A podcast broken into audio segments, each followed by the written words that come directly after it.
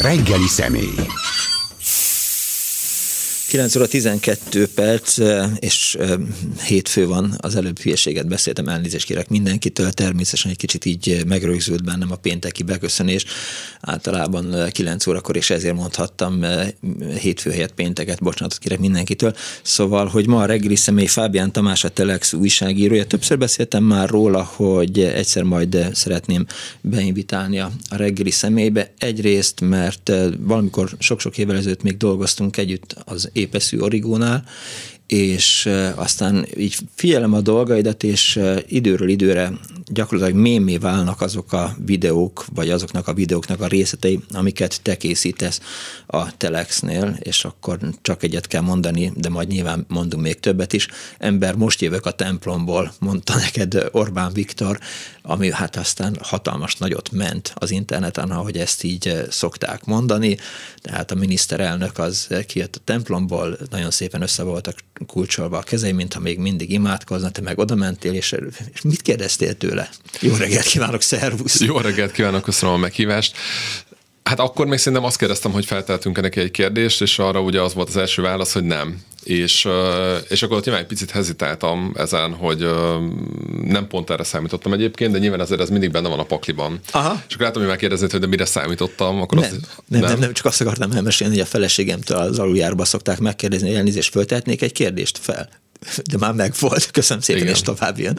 Igen, hát ez mindig, mindig egy ilyen izgalmas uh, szituáció, hogy mert hogy én alapvetően azért szeretem, hogyha megállunk mondjuk a politikusokkal, és akkor emiatt viszont nem rögtön a kérdéssel szoktam indítani a legtöbb esetben. Uh-huh. Tehát, hogyha azt érzem, hogy esetleg benne van a pakliban az, hogy itt kialakulhat egy viszonylag normális interjú szituáció, mert hogy még az is annak számíthat, hogyha csak így megállunk néhány percre, és akkor lehet uh-huh.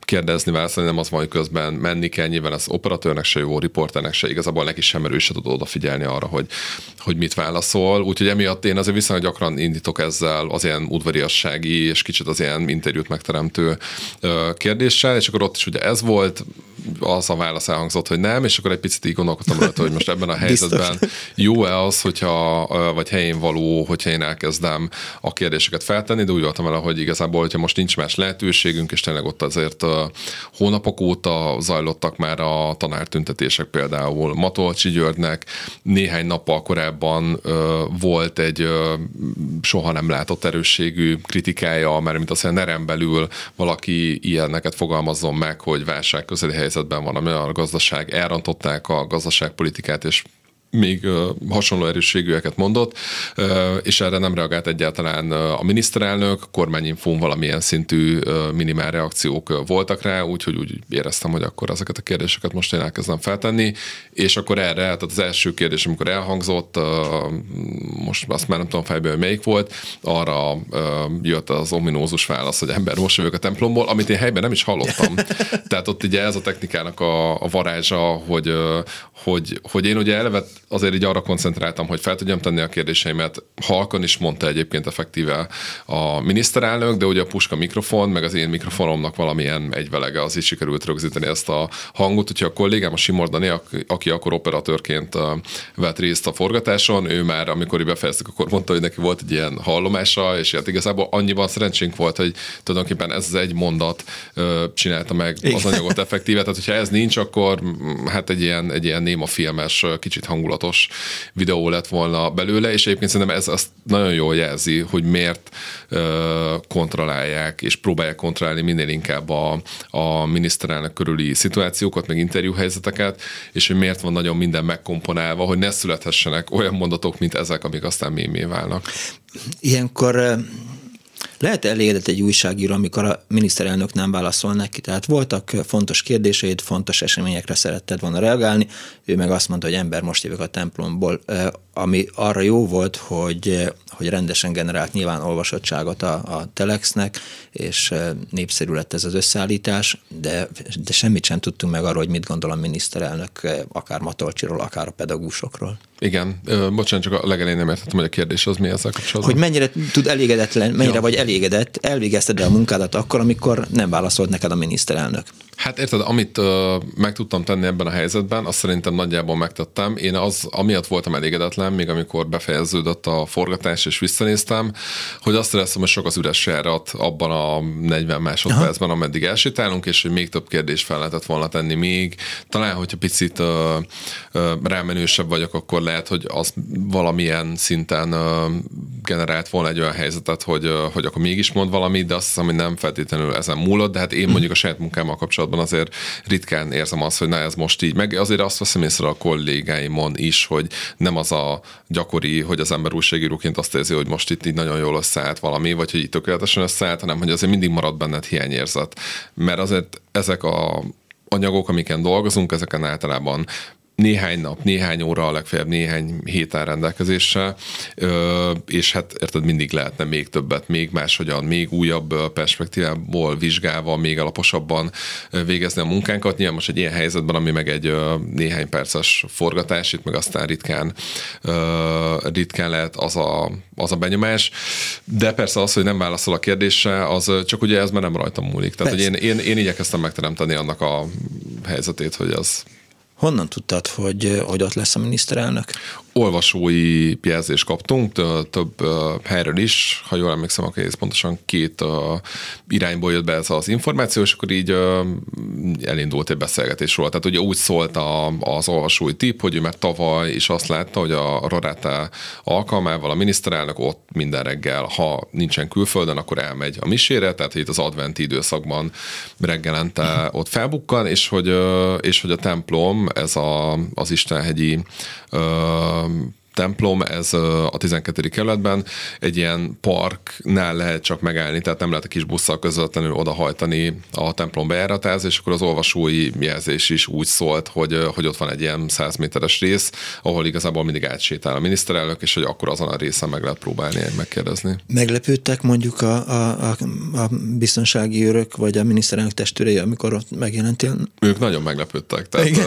őszinte meglepetés láttam rajtuk, mert hogy hát egy első körben én lepődtem meg legjobban, tehát én értem a, a, először a helyszínre, ment a stábból, és, és akkor az, hogy úr is, tehát hogy ugye ez ha jól emlékszem, reggel hétkor már jött ki, vagy ilyen 7 óra, 10 uh-huh. perc körül már jött ki a miniszterelnök, tehát hogy én ott voltam ilyen 3 4 hétre, ugye azért ez még december közepe, hideg van, sötét van, mínusz 4 fok, most erre majd csak annyiban térnék ki, hogy hogy a végén már a konfot, a, mivel ugye felkonferáltam az egész anyagot, hogy mi fog történni, ott már alig bírtam elmondani. Tehát fél óráig kint állsz mínusz három fokban, tök mindegy, hogy vagy felöltözve, azért le fog, le fog annyira zsibbadni az arcot, hogy, hogy ilyen szépen artikulálva nehezen de tudjál beszélni, és akkor nyilván próbálsz ugrálni, meg nem tudom, simogatni az arcodat, meg masszírozni, zárójel bezárva.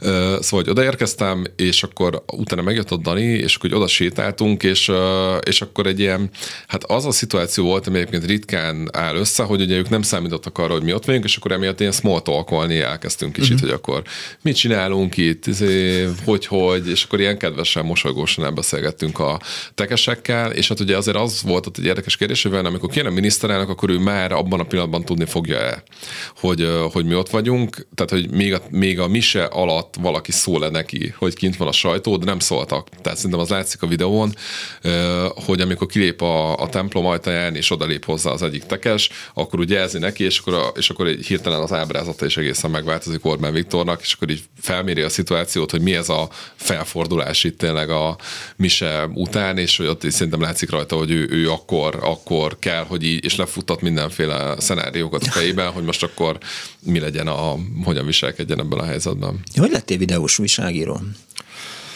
Hát én még első körben, amikor először videóztam, az a valószínűleg te emlékszel a júj.hu-ra. Igen. Emlékszel rá? Igen. Ö, én egy 5perc.hu nevű ö, újságnál, ami az 5 perc angolnak egy ö, ilyen bulvár kiadványa volt, uh-huh. ott ö, ott dolgoztam Tóth Péterrel, és ő neki, ők voltak valahogyan jóban a Jáksóval, meg a Körmendi Gáborral, és egyszer csak a, kellett egy ember riportelnek 2009-ben egy egy új ponthús, hát celeb farsang volt a szimbolban, kérlek szépen, kellett egy beugrós arc, és akkor engem ajánlotta a Tóth Péter, és akkor feljött volt egyszer a Jáksó, hogy, hogy, hogy akkor tudnék-e menni, tök jó pénz volt így a koriban, így nem tudom, egy, egy esti forgatás miatt, és hát úgy voltam, hogy hát akkor kipróbálom, nyilván tök izgultam, uh-huh. meg fogalmasa volt, hogy mit kell ott csinálni, de, de, de, de, de ez volt az első forgatásom. És igazából onnantól kezdve, hát nyilván sok szerencsének, a, meg ilyen véletlen együttállásnak köszönhetően, szóval én egy néhány videót forgattam a Jújnál, de utána ennek nem volt a folytatása. Utána voltam gyakornok az Indexnél még 2009 nyarán, de ott nem csináltam ilyesmit és uh, amikor a Szorigóba kerültem 2012-ben, akkor ott már valahogy, e, hát eleve az én rovatom, a tech és tudomány rovat, ahol dolgoztam, az a videó mellett volt, és akkor valahogy az iszóba került, hogy, hogy én megcsináltam ilyesmit, és akkor szerintem a következő Ja, igen, igen, még, még tech újságíróként csináltam videókat, ilyen iPhone bemutatóról, meg, meg volt egy-két hasonló alkalom, és akkor utána az első ilyen, hát kvázi komolyabb munkám az a, a mikor a Gyurcsány éjség sztrájkolt 12 ő, őszén talán a parlamentnél, akkor, akkor kimentem, de hát érted, beszélni nem tudtam, egy ilyen teljes katasztrófa, hogyha most visszanézem azt az anyagot, de hogy, de hogy ez onnantól kezdve így, így fokozatosan folytam bele ebbe. De én úgy emlékszem, hogy aztán a belporovatnál voltál az Origónál, Igen. amikor még Sálin Gergő vezette a belporovatot, aztán később főszerkesztő is lett, ő volt az, aki aztán, amikor megváltoztak a médiafogyasztási szokások, akkor azt mondta, hogy hogy eh, akkor volt a nagy felállás, kirugás, meg távozás az Origóban, de ha jól emlékszem, akkor ott eh, oknyomozással foglalkoztál, meg ilyen undercover sztoriba futottál bele, talán egyszer még hajléktalanként is eh, voltál az utcán néhány napig, és írtad meg riportban. Igen, egyébként a Érdekes, hogy ilyen mosolyogva beszélünk erről, mert hogy most már tényleg meg, hogy úgy nagyon nehéz ezzel más kezdeni, de hogy az a megváltozó médiafogyasztási szokások. Vasili hogy Miklós. Vasili Miklóssal, igen, és hogy hát egyébként ugye ennek most lesz a tíz éves évfordulója. Ja, nem, sőt, nem az jövőre lesz, bocsánat, igen. Nem, annak lesz tíz éve, hogy én a, a belporovatnál dolgoztam akkor. Igen, akkor még a Shining rovatvezető volt. Hát oknyomozásnak nem mondanám, inkább ilyen szoció uh, témákban írtam, tehát vidéki riportokat csináltam többet. Egyébként pont erről beszélgettem a múltkor az egyik kollégámmal, hogy, hogy mennyire izgalmas az, hogy ahogyan leépült a vidéki nyilvánosság, úgy a vidéki ilyen országos sajtóban megjelenő riportokból is jóval kevesebb lett, mert ugye egyszerűen az impulzus is kevesebbet ér minket, tehát kevesebb információnk van arról effektíve, hogy milyen sztorik vannak, milyen történetek vannak a Budapesten kívüli Magyarországon, zárójelbe zárva, szóval, hogy igen, az origónál én főleg ilyenekkel foglalkoztam akkor, voltak politikai témájú cikkeim is, de hogy ezek még nem annyira az ilyen budapesti nagy politikáról szóltak, hanem, hanem inkább kisebb ügyek, meg hulladékgazdálkodásról, írtam, de igen, egyébként amit említettél, ez a hajléktalanságról szóló riportom, ez, ez nekem az origós éveim alatt talán a kedvenc anyagomnak mondható volt, ami, aminek igazából annyi volt a felütése, hogy mindig akkor foglalkozunk a hajléktalansággal, amikor tél van, és ez egy ilyen nagyon nyilvánvaló. De közben ugye ez az állapot, meg ez a státusz, ez, ez, ez egy életvitel, és az egész évben történik, és hogy, és hogy amúgy tavasszal vagy nyáron ez, ez milyen lehet, mert hogy arról viszonylag kevesebbet tudunk, és ennek próbáltam olyan szinten utána menni, hogy, hogy kipróbáltam azt, hogy, hogy két, este, két estét töltöttem utcán, az egyiket a Kégolyó utca, utcában aludtam, a másiknál pedig egy, egy külvárosi szállóba mentem el, és akkor oda hát nem mondtam, hogy újságíró vagyok, de hogy akkor így egyáltalán hogyan lehet ezekbe a rendszerekbe bekerülni, akár csak ilyen átmeneti szempontból, és egyébként meg napközben meg, meg emberekhez mentem oda, kéregettem, és próbáltam fenntartani magamat nulla forintból, és, és akkor ebből írtam a végén egy, egy riportot, amit nagyon szerettem. De hogy nem néztek ki, nem buktál le? Hát le, tehát olyan nem volt, hogy valaki, valaki azt mondta volna, hogy, hogy, hogy ez itt valami, vagy hogy hol van a kandikamera, tehát egy ilyen nem volt. Hát azért igyekeztem eleve úgy neki indulni, hogy az ilyen szakadtabb ruháimban, és hát láthatóan, hogyha belekerülsz ebbe a ebbe a settingbe, hogy, hogy te már így emberekhez mész oda és pénzt kérsz, akkor onnantól kezdve onnantól kezdve nem azzal foglalkoznak, hogy te biztos nem az vagy aki, hanem, hanem elkönyvelnek téged egy, egy hajléktalan embernek eleget foglalkoznak ma a hajléktalansággal?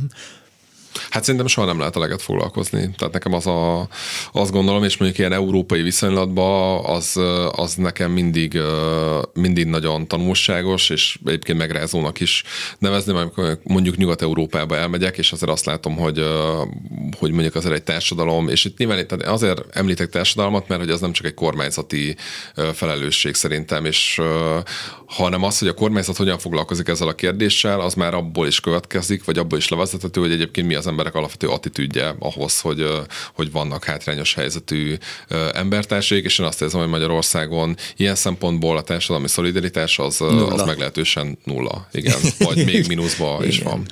Igen, tehát te, teljesen... Úgyhogy aki megfoglalkozik vele, tehát nyilván ez önkormányzati szinten valamilyen szinten kezelve van. Nyilván, tehát hogyha igazságosak akarunk lenni, akkor, akkor vannak azért állami valamilyen szintű vannak, programok van, van, is. Van léthatáron csak sokkal kevesebb annál, mint ami szükséges lenne, és, és, hogy, és hogy azért nem is azt gondolom, hogy a megfelelő attitűddel viszonyulnak ehhez a kérdéshez, hogy, hogy hogyan előzzék meg, és hogyan segítsék az ebből az állapotból való kikeveredést, hanem nyilván nagyon sok szempontból büntetés, tiltás és egyebek, és valami minimális ártalomcsökkentés lehet benne, hogyha lehet ezt a kifejezést használni, és akkor nyilván vannak még a civilek, akik pedig heroikus munkával gyakorlatilag nulla pénzekért a életüket teljesen feláldozva az én ügyek oltárán próbálnak valamit kezdeni ezzel a helyzettel, de hát nem tudom, neked van olyan benyomásod, hogy azért ugye a válságos időkben eleve azért aki eleve hátrányos helyzetű, az még inkább hátrányos Igen. helyzetűvé válik, még inkább veszélyeztetetté válik.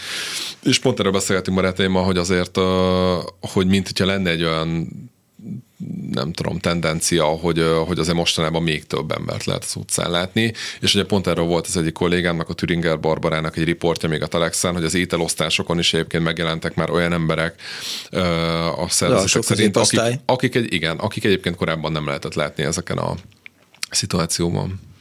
Említetted azt, hogy, hogy a vidéki sajtó felszámolásával mennyire nincs képünk, vagy sokkal kevesebb és sokkal kevésbé árnyalt az a kép, amit vidékről gondolunk, tartunk, tudunk.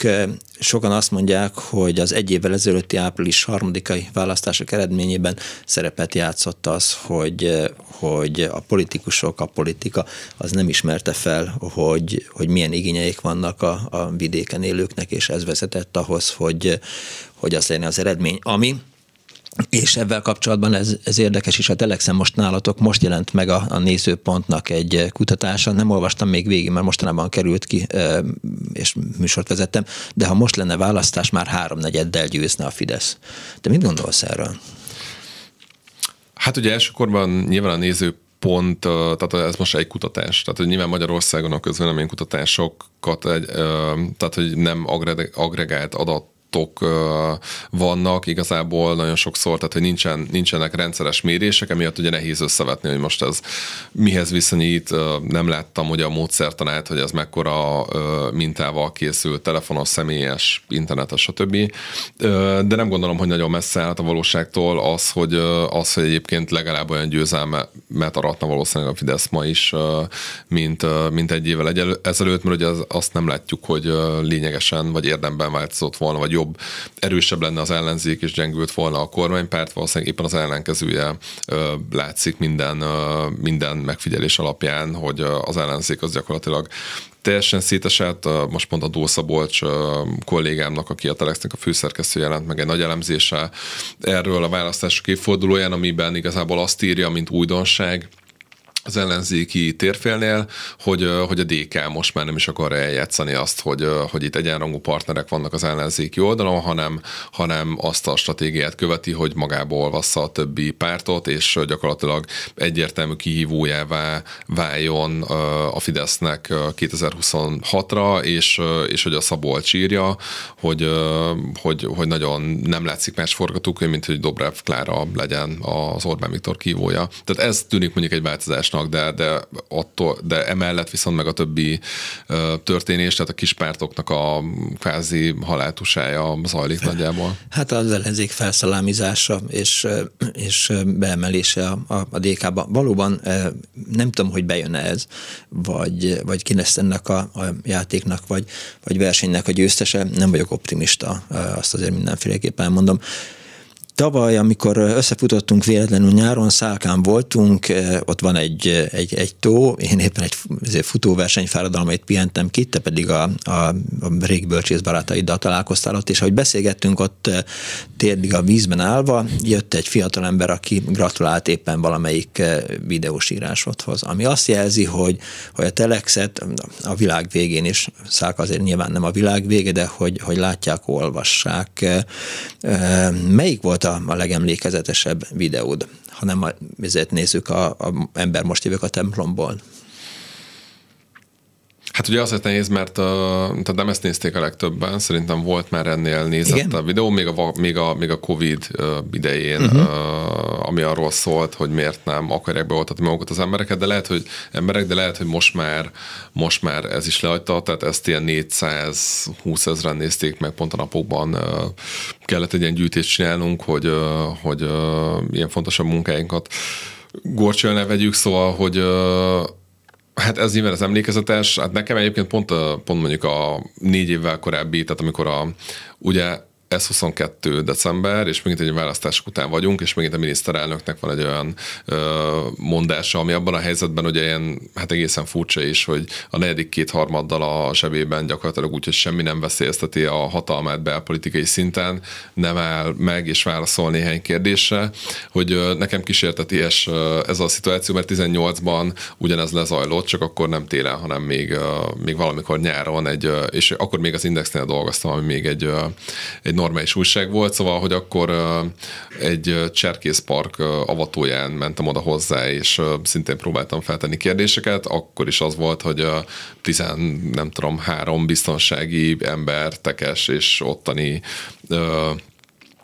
fegyveres testületnek a tagja tolt el a miniszterelnöktől, aki meg arról beszélt, hogy, hogy fake news gyárnak nem nyilatkozik. Igen, és igen, az is klasszikus. akkoriban egy ilyen viszonylag sokan látták azt az anyagot, meg vitát generált, meg volt róla szó. Hát szerintem, hát igen, egyébként még a, ami, ami most egy eszembe jut hirtelen, a Rogán Antalról csináltam egy, egy ilyen nagyobb portré videót, még 2021 tavaszán, ha jól emlékszem, ami arról azt mutatta be, hogy hogyan bujkált tulajdonképpen az egyébként a kommunikációért és a politikai propagandáért felelős kormánytag és Orbán Viktor legfontosabb munkatársa, hogyan éri az életét, legalábbis ilyen politikai szempontból, és hogy nem, ha látja, hogy ott forog egy kamera a karmelitánál, akkor ő inkább a még keresztül megy be a kis buszával, tehát hogy még csak azt a két másodpercet se adja meg a sajtónak, hogy látszódjon egyáltalán, úgyhogy igen, ezt, ezt én legalábbis saját szempontomból ilyen emlékezetesebbnek mondanám. A hajlat azért festetted be, hogy ne ismerjenek fel Rogánattal a lékis társai? Hát a hajam az a, hajam az a nyár közelettének az előszele, és a, igen. Aha. E, azt lehet tudni, hogy, hogy Fábián Tamás képe ott van minden politikusnál, minden politikus titkáránál, minden e, sajtósnál, hogy, hogyha látják ezt az embert a, az első keretbe belépni véletlenül, vagy amikor kilép már mondjuk az ötödik kerületből, ahol ugye a múzeum körúton van a, a Telex szerkesztősége, akkor mindenki kapja össze magát, és csukja be az ablakot, és vegyen fel ezzel állarcot? Hát nekem erről így nincsen információm, de azt gondolom, hogy hogy aki Magyarországon politikát fogyaszt, és mondjuk professzionálisan politikával foglalkozik, és mondjuk nevezhetjük akár politikai osztálynak, és ez lehet az önkormányzati politikától a nagy politikán át, azért ez alapvetően néhány ezer vagy néhány tízezer ember, és, és hogy nyilván ezek az emberek akár a munkáikból főleg is ők azért fogyasztják a politikai sajtót, és mondjuk a Telex azon kevés megmaradt sajtótermék egyike, ahol, ahol ahol szisztematikusan foglalkozunk közélettel is, ami egyébként azért talán nem sok újságról mondható el, tehát leginkább nyilván az internetes sajtóban van szó, vagy akár mondjuk a klubrádióban, hogyha, hogyha rádióról beszélünk, meg van hát egy-két tévének olyan szegmense, ahol egyébként van szó ilyesmiről, de hogy, de hogy ahol több szó van politikáról, azok azért jellemzően nyilván az internetes uh, orgánumok, és, és hogy ezeket szerintem nyilván nézik. Tehát amikor azt látjuk, hogy mondjuk egy-egy politikai témájú videót megnéznek 100-200 ezeren, akkor akkor abba azért úgy, úgy erősen sejtető, hogy ezt mondjuk, aki, aki politikával foglalkozik, az, az általában azért megnézi a többségét. Tehát valószínűleg, valószínűleg ismernek, igen. Többen ö, olvasnak el egy cikket, tehát hogy olvasottságot tekintve jobban mennek a, a videós tartalmak, aminek hát nyilván van egy valami szöveges része is, de mondjuk elindítás, végnézés, vagy, vagy tovább tekercselés, az, az kimutatható? Tehát mi, mi az arány, vagy mekkorák az arányok a, az olvasottság tekintetében hát a két ugye, médium igen. között?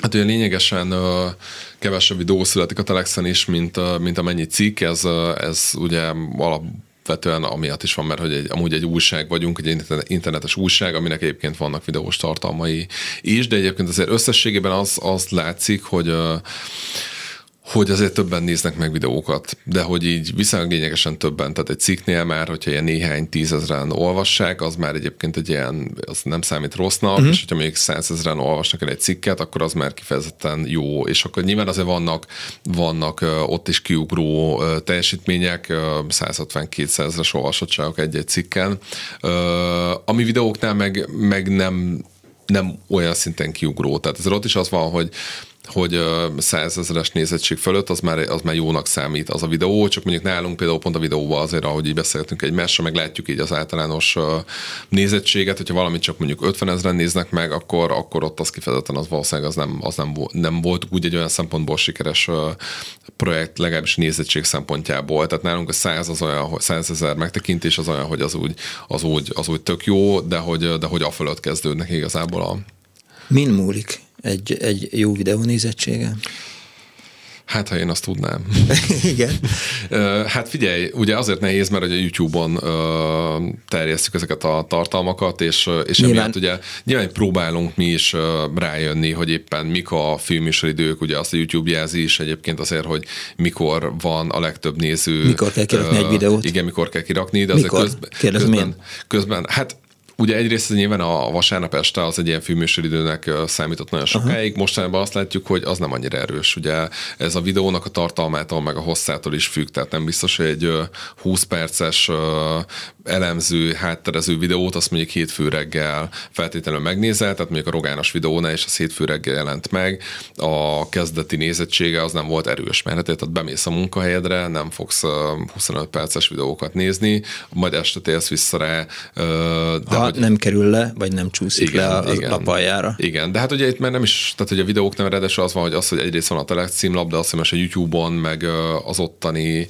a YouTube kezdőlapján, meg a YouTube ajánló rendszerében, meg az algoritmus hogyan bánik egy-egy anyaggal. Tehát nyilván nagyon nagy kilengések olyan szempontból nincsenek, hogy az általában bizonyos ö, ö, tartalmak, azok, ö, azok, azok hozzák azt a szintet, csak abban szokott lenni eltérés, hogy, hogy ezt milyen időtávon hozza be mondjuk a nézettséget, de azért azt látjuk, hogy ebbe azért van egy stabilitás, ami nyilván egyébként az összességében még mindig egy kitettség, tehát ezzel együtt is a részünkről, hogy azt látjuk, hogy hogy, hogy azért, hogyha YouTube akar egyet tekerni az algoritmusán, akkor azért tudnak ebben beesések lenni, és akkor olyankor meg mindig azért gondolkodunk, hogy most amiatt néznek kevesebben mondjuk politikai témájú videókat, mert, mert ugye csökkent az érdeklődés, meg, meg apátia van, most akkor utána meg azért van nagyobb felfutás, mert éppen most jobban érdekli az embereket a közélet, szóval ezeket azért nem tudjuk mi sem egész precízen kiszámítani. Ismeritek a konkurencia számait? Tehát ha például azt nézzük, hogy Hatházi Ákos kimegy a Karmelita Kolostorhoz kordont bontani, ott már nyilván a, a, ott van az összes szerkesztőség, összes videósa, hogy, hogy mondjuk a, a, az indexét, a telexét, vagy, vagy a 444-ét jobban nézik, vagy, vagy kevésbé nézik jobban, mint mondjuk a, a konkurensekét, ezt lehet látni, tudni. Hát nézzük, nézzük nyilván a, nyilván a, a konkurenseinket. Most én az indexet azért nem sorolnám ide, mert gyakorlatilag a videós tartalomgyártás az meg úgy, úgy általában úgy az értelmes tartalmaknak a gyártása az meglehetősen hát, megnyilvánulódott, igen, és most nem ez van a fókuszban. A... Jó sok szerkesztőségből kerültél már ki, tehát, a, tehát mondhatod azt is, hogy a, a használható szerkesztőségekben épeszű korszakukban még ott voltál, aztán szép lassan eltűntek alulad. Igen, hát kettő, kettőben voltam ott, az Origo az Indexben Okay. Érdekes tapasztalás. De hát ugye ebből a szempontból meg ugye van a, szintén együtt dolgoztunk a Rovó Attilával, te is dolgoztál, hát ugye ő még, ő neki ez a duplája, tehát ő még a VS-nél is megfordult, meg a, meg a magyar hírlapnál is, tehát hogy ő azt hiszem, hogy ilyen szempontból ilyen uh, csúcstartó talán a magyar nyilvánosságban, hogy aki el, a, alól négy szerkesztőséget is uh, kihúztak. Hogy érezted magadat? Ugye az Index és az Origo akkor, amikor még ez volt, létezett a, a két nagy portál. Az Index, ugye szabadszájú, hülye hülyeség az, az mehetett, trágár kifejezések, stb. Az Origo meg ott volt a, a, a, a pontos, érzelem nélküli, rigid, számokkal alátámasztott objektív cikkei, mindenféle, mindenféle benne megjelenő vélemények nélkül. Milyen volt a két szerkesztőség közt a váltás számodra? Ugye nekem az volt az érdekes, hogy amikor én az origóba elkezdtem dolgozni, akkor, akkor szerintem kicsit ez már azért úgy, úgy fellazulóban volt. Tehát, hogy ami mondjuk a korábbi években jellemezte az origót, szerintem pont amiatt is, hogy engem a gazda Albert vett fel, aki ugye korábban az Indexnél dolgozott, és hogy ő már szerintem hozott egy picit másfajta szemléletet, és valamilyen szinten azt hiszem, hogy lazultak a... Sőt, hát Új Péter akkor még ott üldögélt a szerkesztőségben, amikor gazda Albert volt, és az Origó címlapi új címlap... dolgoztak együtt. Szóval hogy szerintem az Albert alatt már, már azért belefértek úgy magazinosabb tartalmak, meg ilyen viccesebb, meg kicsit azért elment egy, egy lazább irányba, ami szerintem tök jót tett egyébként az újságnak. Aztán utána a Shining Gergő alatt meg gyakorlatilag folytatódott ez a tendencia. Tehát nyilván azt nem akarom azt mondani, hogy elkezdett indexesedni a régi origó, de, de hogy ott már azért nem csak ez az ilyen nagyon száraz MT közszolgálati anyagok jelentek meg, hanem már belefértek viccesebb tartalmak, meg másfajta megoldásuk is. Tehát az MT, mint jelző, az mindenféleképp bántó az, az origóra nézve, és régen is az volt. Az Igen. MT az MT, az origó meg origó volt. Igen. De hogy utána nyilván azért az indexhez átkerülni 2014-ben az egy ilyen nagy váltás volt, és ott azért így megtapasztalni azt, ami nekem alapvetően azért azt hiszem, hogy jobban is feküdt, hogy, hogy, hogy mindenféle agymenés, a mindeközben rovattól kezdve az egyébként a cikk ben feldolgozható témákig az belefért. Én azt hiszem, hogy valahol a kettő között voltam mindig is, tehát én soha nem, nem voltam valószínűleg az az arc, ami az ilyen Szili féle régi index és teljes gonzó, de hogy nem is voltam ez az ilyen nagyon ö, jelzős szerkezetek nélküli ö, cikkeket írunk és ö, számolunk be az eseményekről, hanem valahol a kettő között mozogtam, úgyhogy emiatt így nekem nem tett rosszat az, hogy mind a két helyen megtapasztaltam, hogy egyébként milyen dolgozni. Mi szerinted a, a sajt sajtó szerepe feladata 2023 Magyarországán. Ha megnézzük, hogy, hogy hogyan számolták fel a sajtót, ha megnézzük azt, hogy hogyan kerülnek ki, itt van csak a legfrissebb botrány, a lombkorona sétány, ami hát szintén normális országokban egy polgármester vagy egy fél politikai elit távozik, amikor kiderül, hogy hülyeségekre szórtak el 60 millió forintot, és úgy építettek a lombkoronát, hogy nincs mit nézni a, a lombkorona sétány tetejéről jönnek a Direkt 36-os régi barátaink, kollégáink, folyamatosan tárnak fel dolgokat. Az átlátszó is folyamatosan megír dolgokat, derül, derít ki súlyosabbnál súlyosabb dolgokat, és mégsem történik semmi. Szóval te hogy látod ezt? Hát mondanám, hogy a hatalom ellenőrzése, de szerintem ez csak, ez csak egy része a sajtó feladatának, és én azért nagyobb feladatnak érzem a tájékoztatást. És e tekintetben ö, szerintem úgy nincsen változás, hogy ö, hogy a sajtónak még a szerepe a társadalomban, meg a politikában az, az nagyobb volt mondjuk a 2010 előtti uh-huh. világban, de hogyha a tájékoztatás felől nézzük, akkor emberek életére igenis hatása van, és nem, nem csak az lehet a sajtónak egy hatása, hogy akkor lemond egy politikus, amire egyébként azért időnként még van példa, tehát jó, ez már régi példa, de még a Schmidt Pál sajtócikkek miatt mondott le annak idején.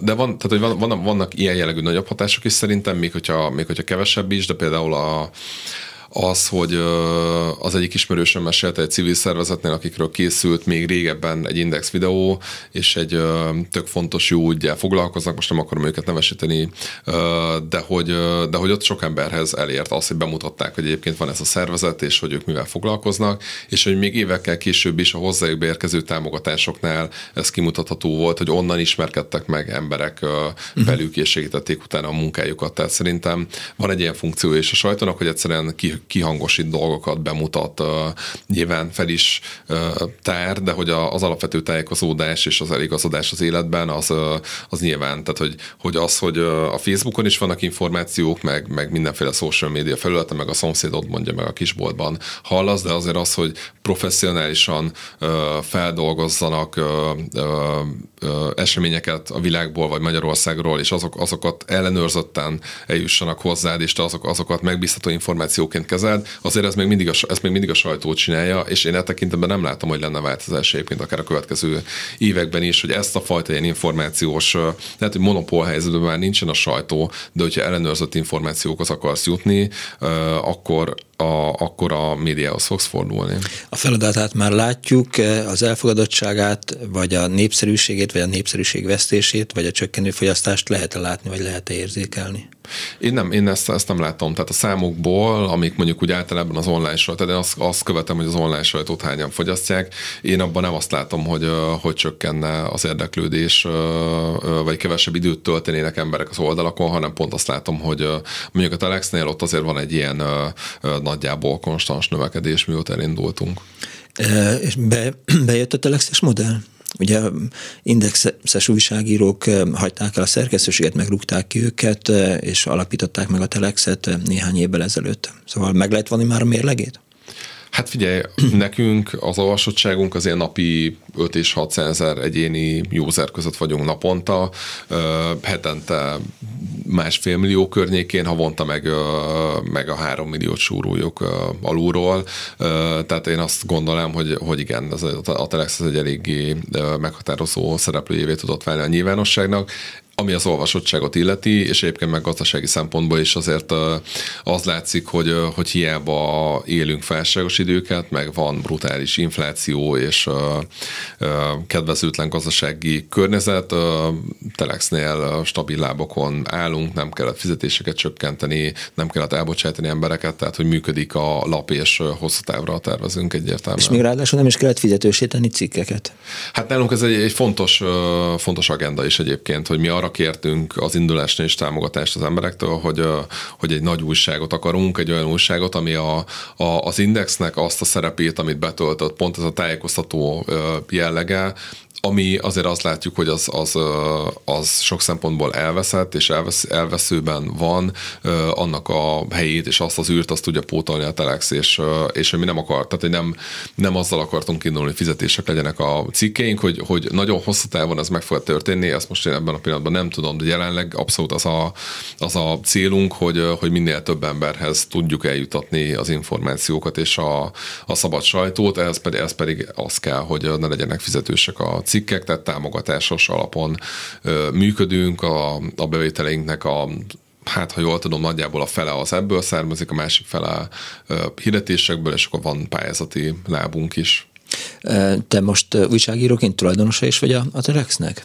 Hát dolgozói, tehát hogy nálunk úgy néz ki, hogy, hogy dolgozói tulajdonban van Aha. a szerkesztőség, vagy inkább úgy mondom, hogy szerkesztőségi tulajdonban van az újság, és akkor ez, ez, ez 25 százalék van részvények, részv, részvények formájában a vezetőségnél, ott fenként ilyen, hát nem tudom, 4-5 százalékos tulajdonrészek vannak, és az újságnak a 75 százaléka az pedig dolgozói részvénycsomagban a mindenkori szerkesztőség tagjainál van. Most ennek a pontos konstrukcióját hát nem készültem fel belőle, de igen, egyébként tulajdonos vagyok a, a Telexben, hogyha a rövid választ kell adnom, igen, nem tudom, nem. valami egy százalék környéki tulajdonrészem. De ha most el kéne hagynod, de kapnál egy kedvező ajánlatot, akkor, akkor a tulajdonodat azt megvásárolja a, a következő újságíró, vagy visszaszáll a szerkesztőségre?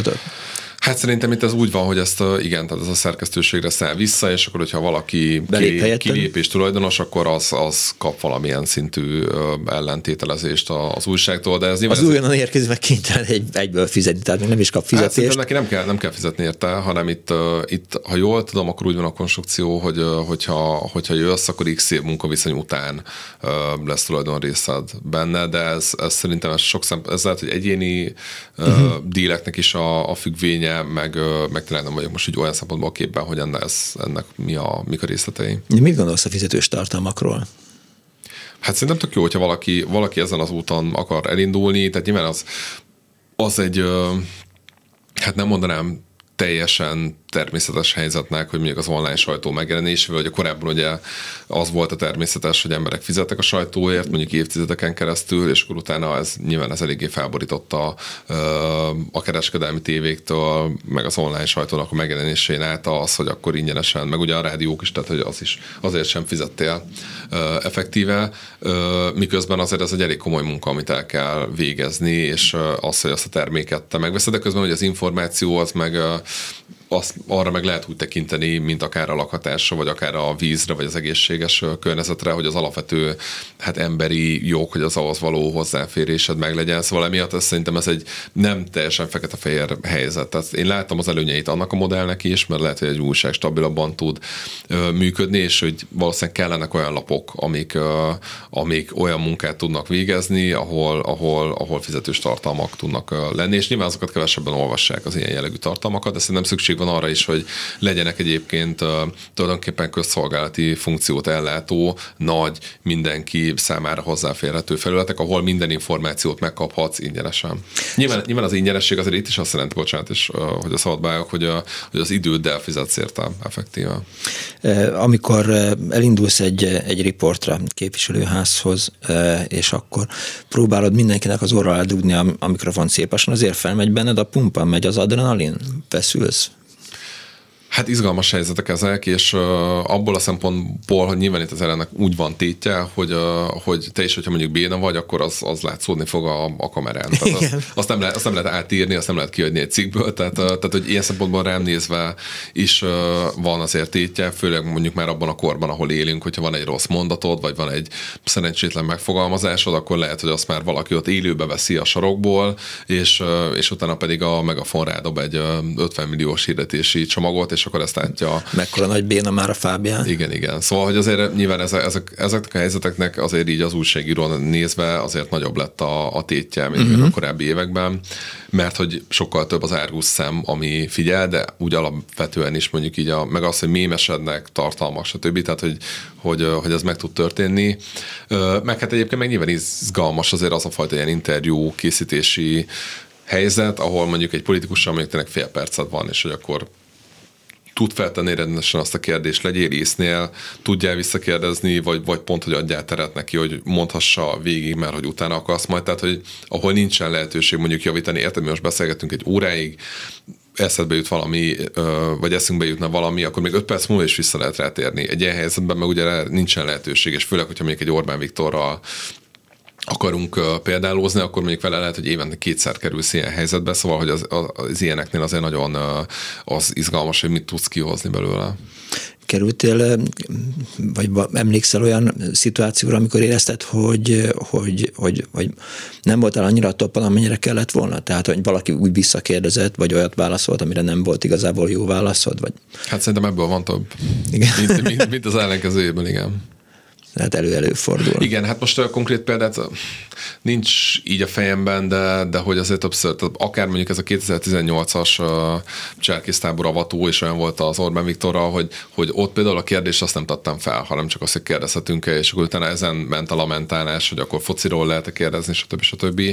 De hogy erősebb lett volna igazából, hogyha elhangzik maga a kérdés is, hogy ott, ott egyébként a Mészárosnak a vagyonosodásáról uh, lett volna szó, és hogy mondjuk, hogyha arra mondja azt, hogy fake newsnak nem nyilatkozik, az megint máshogy néz ki, mint hogyha csak annak, hogy egyébként az indextől vagyok, és, és hogy feltettünk néhány kérdést. Szóval, hogy ilyenekből azért viszonylag sokat tudnék mondani. Hát nekem volt azért interjú még 14-ben a Lázár Jánossal, a, még akkor derült ki ugye, hogy a egyik ilyen budai lakást a tudom, hány éves fiának a nevére iratta, és akkor csináltam vele egy, egy interjút, ami hát ugye nem is annak indult, még eredetileg csak három kérdést akartunk feltenni, aztán egyszer csak a Lázár szobájába találtam magamat, teljesen zöldfülű újságíróként két kamerával, hogy akkor most egy leülős interjú a miniszterrel, és hát nyilván nem is voltam azért annyira felkészült, hogy én most ott egy ilyen fél órás interjút meg tudjak csinálni, mm-hmm. és utána nagyon rossz is éreztem magamat, mert azt éreztem, hogy elhangzottak kérdések, tehát hogy amit fel kellett tenni kérdés, az elhangzott, de nem tudtam rendesen visszakérdezni. Úgyhogy ilyenből most, hogyha itt ülnénk, akkor lehet, hogy egy ilyen, egy ilyen terápiás alkalom alkalmával, vagy szakadnának fel a sebek, és végig hétvégén is így arról lenne szó, hogy, hogy mik voltak azok, amiket nem tudtam úgy megoldani, ahogy szerettem volna.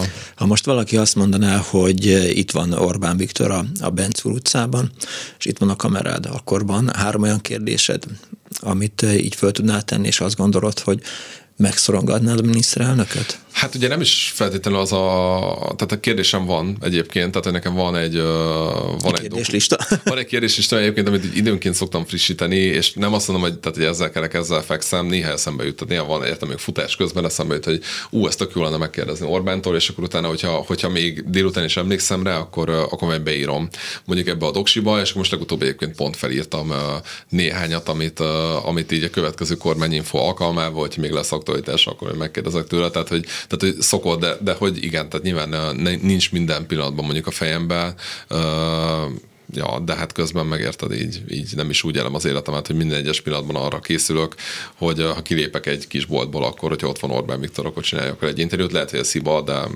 lehet, hogy az meg egy ilyen olyan megalomán lenne. Jól felkészítettnek tartod a, a magyar politikusokat? Szóval, hogy ügyesen hárítanak sajtót? Hát mondjuk kivéve az, amikor a hajt mennél kapálni, bazd meg, mondja, mondja fóna, a képviselőtársának. Igen, igen. Hát uh, alapvetően a, a, a várható témákra arra biztos, hogy uh, tudnak reagálni.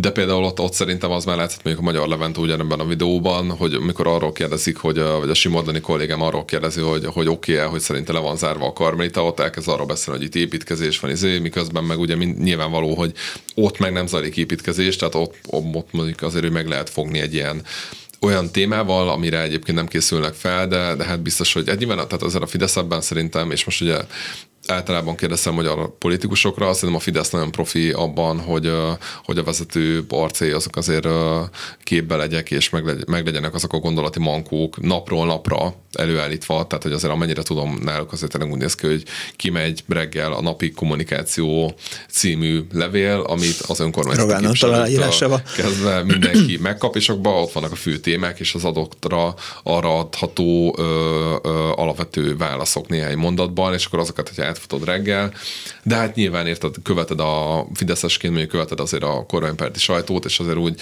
úgy, úgy mindenhonnan ugye egyfajta gondolatmenet jön veled szembe, és emiatt, emiatt meg ugye azért ennek már van egy logikája is, szóval, hogy, hogy uh, igen, azt néztem, hogy beírva a nevedet a, a, az Index keresőjébe, illetve Telex keresőjébe, meglehetősen sok, hogy is mondjam, ilyen egyszerű cikket gyártasz, tehát, hogy, hogy a hírfolyamot is tol, ne, tehát nem csak videós újságíró vagy. E, nyilván kötelező, mert hogy mondtad is, hogy online portál a Telex, hogy mi most a, a következő ilyen nagy, lehet már tudni azt, hogy mind dolgozol, vagy titok?